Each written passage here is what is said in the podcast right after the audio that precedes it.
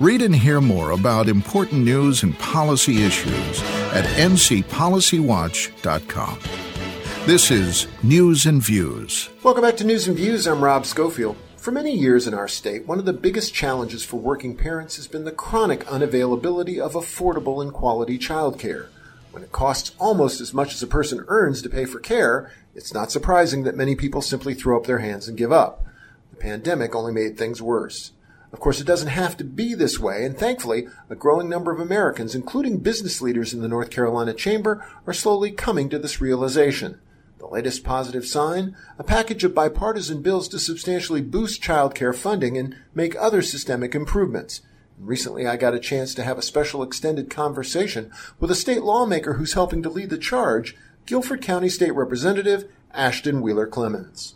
Well, Representative Ashton Wheeler Clemmons, welcome back to News and Views. Good to have you back with us. Yes, glad to be with you. So much going on now at the General Assembly, and actually, maybe a little hint of some good news with some of the developments that you've been working on in recent days. We know that one of the biggest challenges to emerge during the pandemic, but it existed long before the pandemic, was the availability of safe, affordable childcare for parents who want to be in the workforce. And now it's actually a bipartisan coalition of lawmakers that you're helping to lead has rolled out a package of bills aimed at making some improvements here in this really struggling system. Before I want to get into the bills, can you just sort of paint a picture for our listeners about sort of the state of childcare across North Carolina and the struggles that so many parents are facing really all over the state, whether it's in Guilford or Wake or all across the state? You know, I think it's probably best summarized by the mother Daphne who spoke at our press conference. She has Ella Rose, a seven month old, and a toddler, and then a grade school student.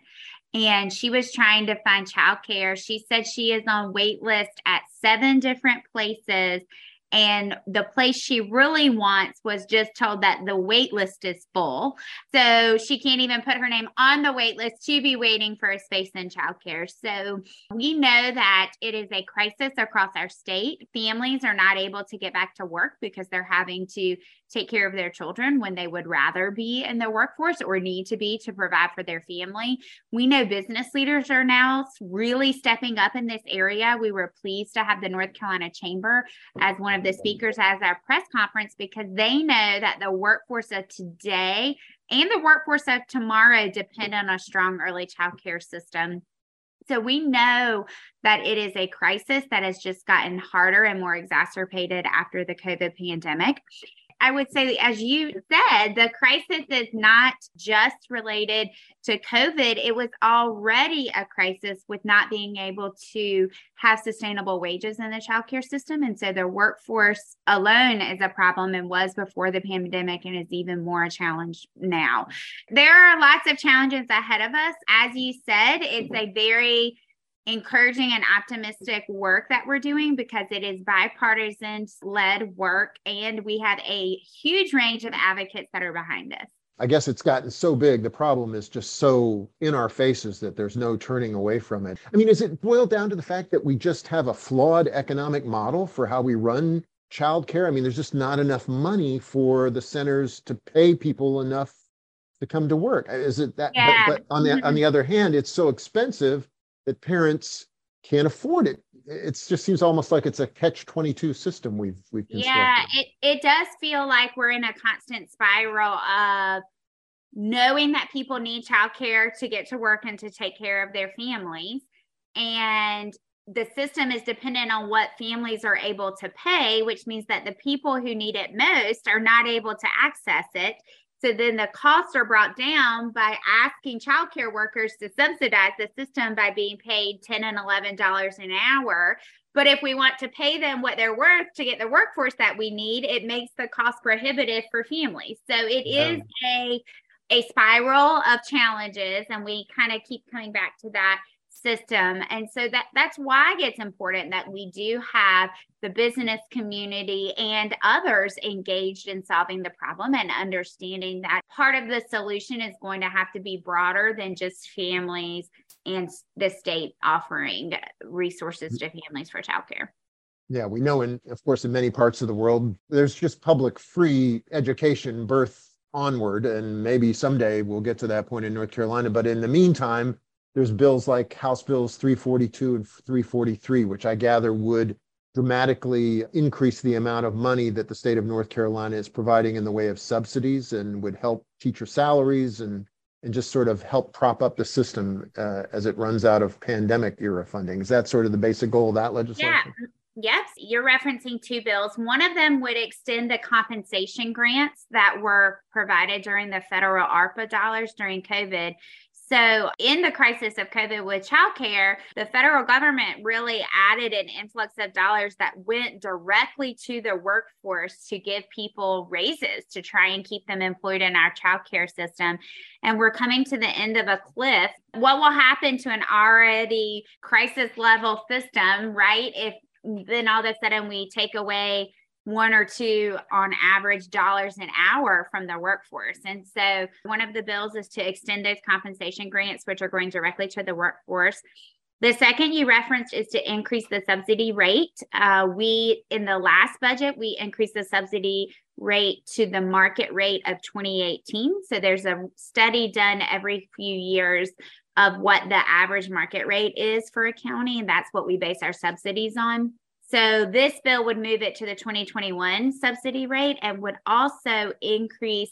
It's kind of complicated, but it would mm-hmm. bring a floor to the subsidy, which would mean our poorest communities and our most stretched childcare would get an extra bump to that subsidy bill. We're talking with House Deputy Democratic Leader. She's in her third term in the North Carolina House representing Guilford County, Representative Ashton Wheeler Clemmons. We're talking about childcare and the crisis in North Carolina. One of the things I'm struck by, you, you referenced the fact that the Chamber of Commerce, the North Carolina Chamber is supportive of. We don't usually think of the chamber as a group that gets on board for legislation to support public funding for human services, but you know they're usually just about cutting taxes and limiting the size of government. But they're realizing that there's no other option to address this this situation. Is that sort of your assessment of it? Yes, it was really exciting actually to see local chamber of commerce leaders. So I've met with Moore County and Rocky Mount Chamber of Commerce. We have local Chamber of Commerces who are who are hearing from their local business leaders that this is an issue, and that has bubbled up to the state.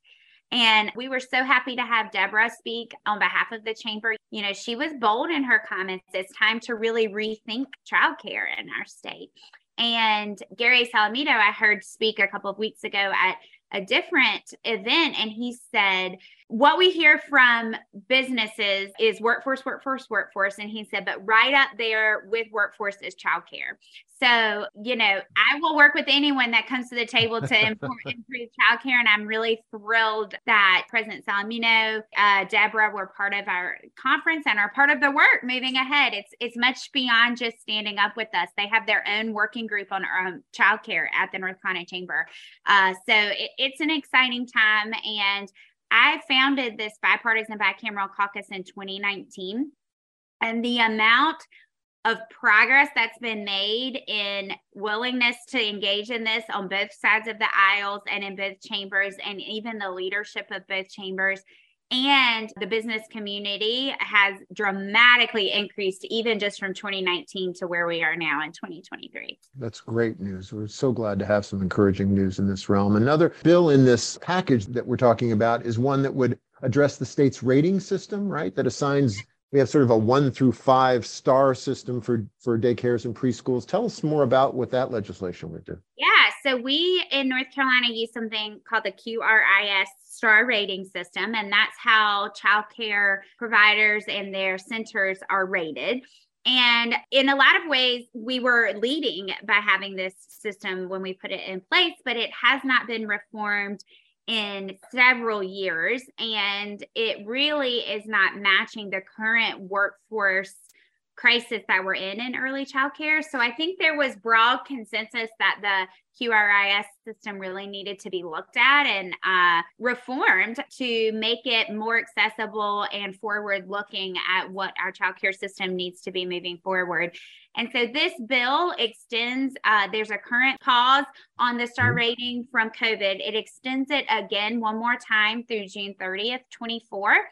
But most importantly, it directs a stakeholder engagement group led by the North Carolina Child Care Commission to work together to say this is what the reform should be like. So we don't think we know what the reform should be like, but we know that there have to be reforms. And this is going to be a collective, broad spectrum of voices working to tell us what those reforms should be. And we intend on having those ready for short session. Not just temporary fixes. Yeah. So we're talking with Representative Ashton Wheeler Clemmons of the North Carolina General Assembly. She's a Guilford County State Representative. We're talking about child care and access to early childhood education in our state package of bipartisan bills that's been introduced. There's another bill that y'all have introduced. It's about TriShare Child Care Funds. This is a pilot program, as I understand it, that would help maybe three counties as a sort of a test case. Can you shed any light on that one?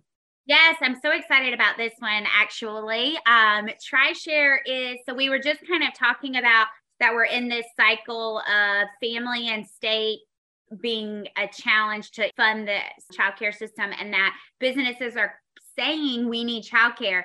So this pilot actually allows all of those people to come together to make childcare more accessible and affordable and to keep people in the workforce. And so the model is businesses, families, and the state would share, tri-share uh, the cost of childcare. And so businesses would be able to use this as an incentive for their workers and it would decrease the cost of childcare for their families who are trying to access childcare because they would be responsible for a third instead of you know all of yeah. it or a half. And it decreases overall the state's share of it as well. And so um it, actually the the idea of tri-share started in michigan. So we had lots of conversations. We are so fortunate in north carolina. When michigan started the program they did not have what we have in Smart Start. They didn't have hubs around the state that were in local communities already working, and we do.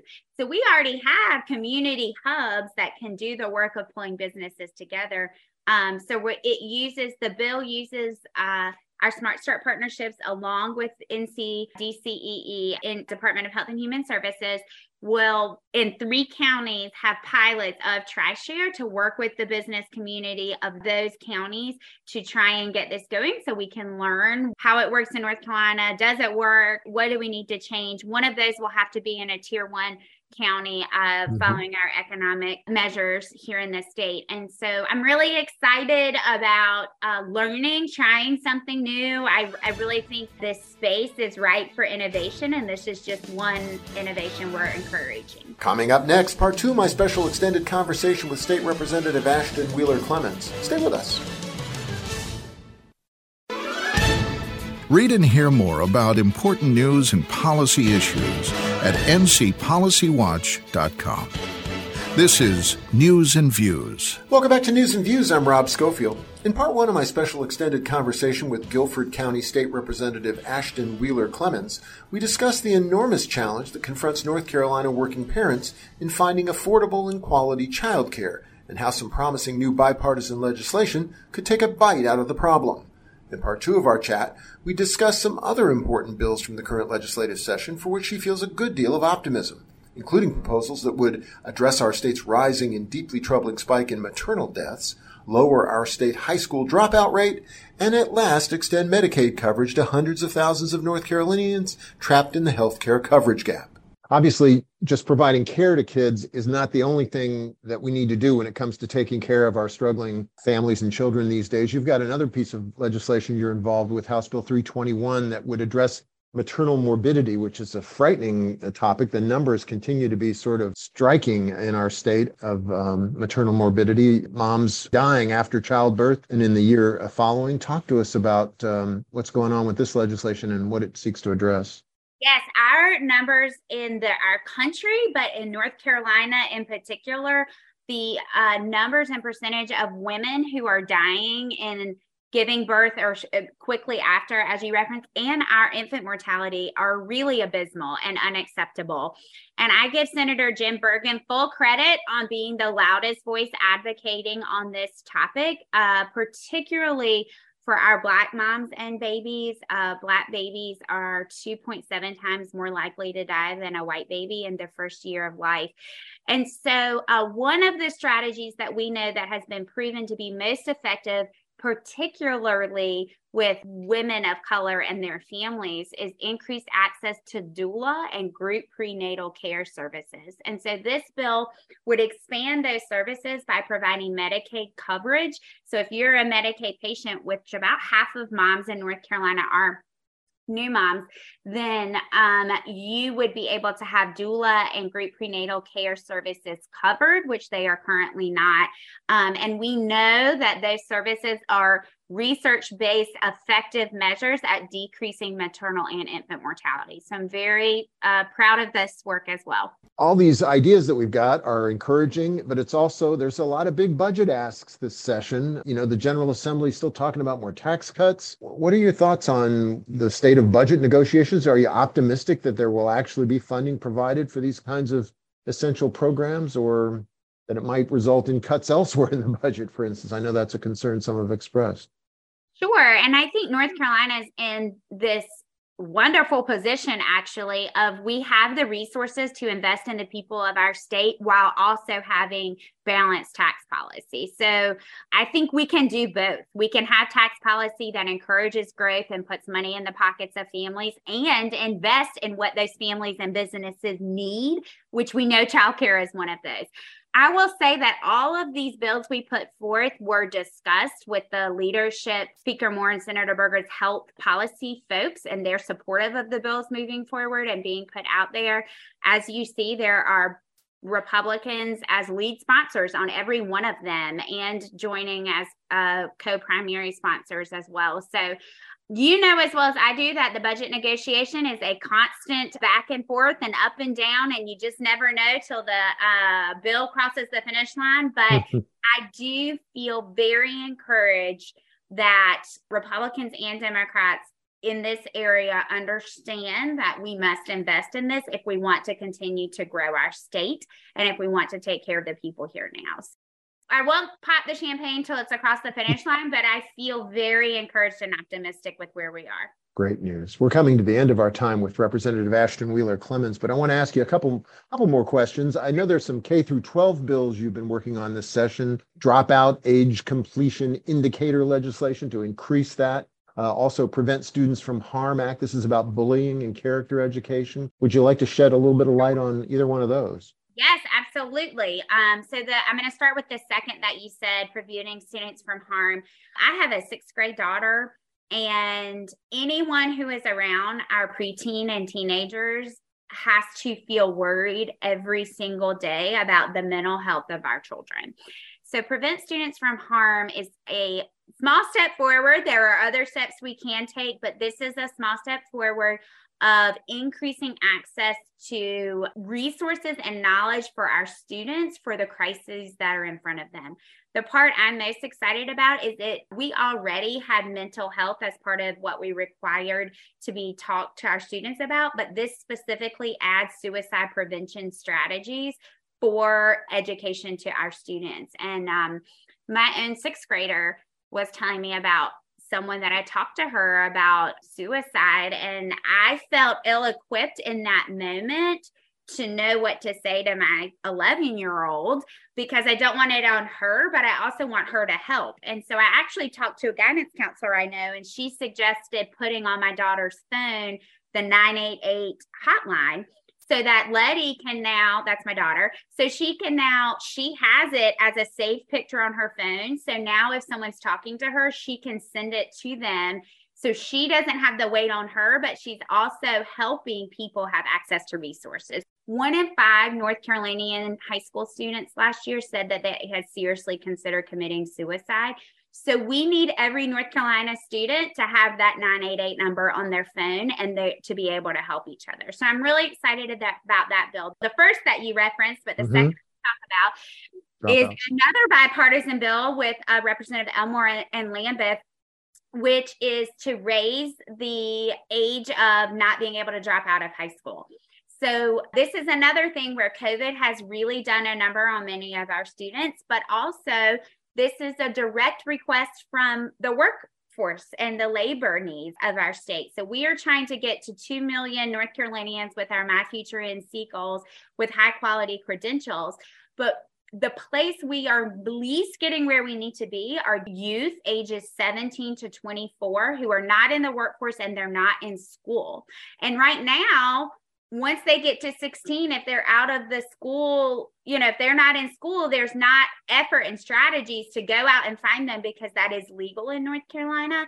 And i think to take care of those uh, teenagers and help them have better paths for their life and to help them be better contributors to our overall state economy and workforce we need to keep them in and get them across the finish line. And we think that this is an approach that does that and i give representative elmore credit for really thinking through what does this look like as a phase in so not just one day we're changing it but right. you know progress six months at a time so that the system can adjust over time.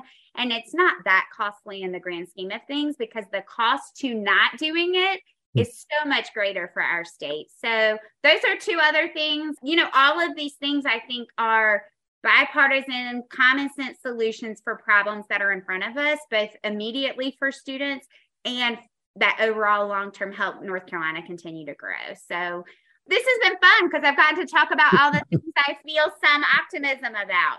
Well, we're happy to have been able to do that with you today. Uh, Representative Ashton Wheeler Clemmons is the House Deputy Democratic Leader. She's in her third term in the North Carolina House representing Guilford County. Thanks for your service to our state, and thanks for um, a little therapy session here, perking us all up a little bit with some positive news. same, same for me. We'll have to do this again. We sure will. I'll talk to you again later this spring. You take care. I enjoyed it. Well, that's it for this edition of News and Views. Remember, you can check us out online and subscribe for free to some of our state's best news coverage and political commentary at ncpolicywatch.com. You can also listen to all of our interviews and commentaries on Apple Podcasts. For producer Clayton Henkel, this is Rob Schofield. Thanks for joining us. We'll talk to you again next week. You've been listening to News and Views. A weekly look at state and policy issues is a production of North Carolina Policy Watch. Visit them online at ncpolicywatch.com.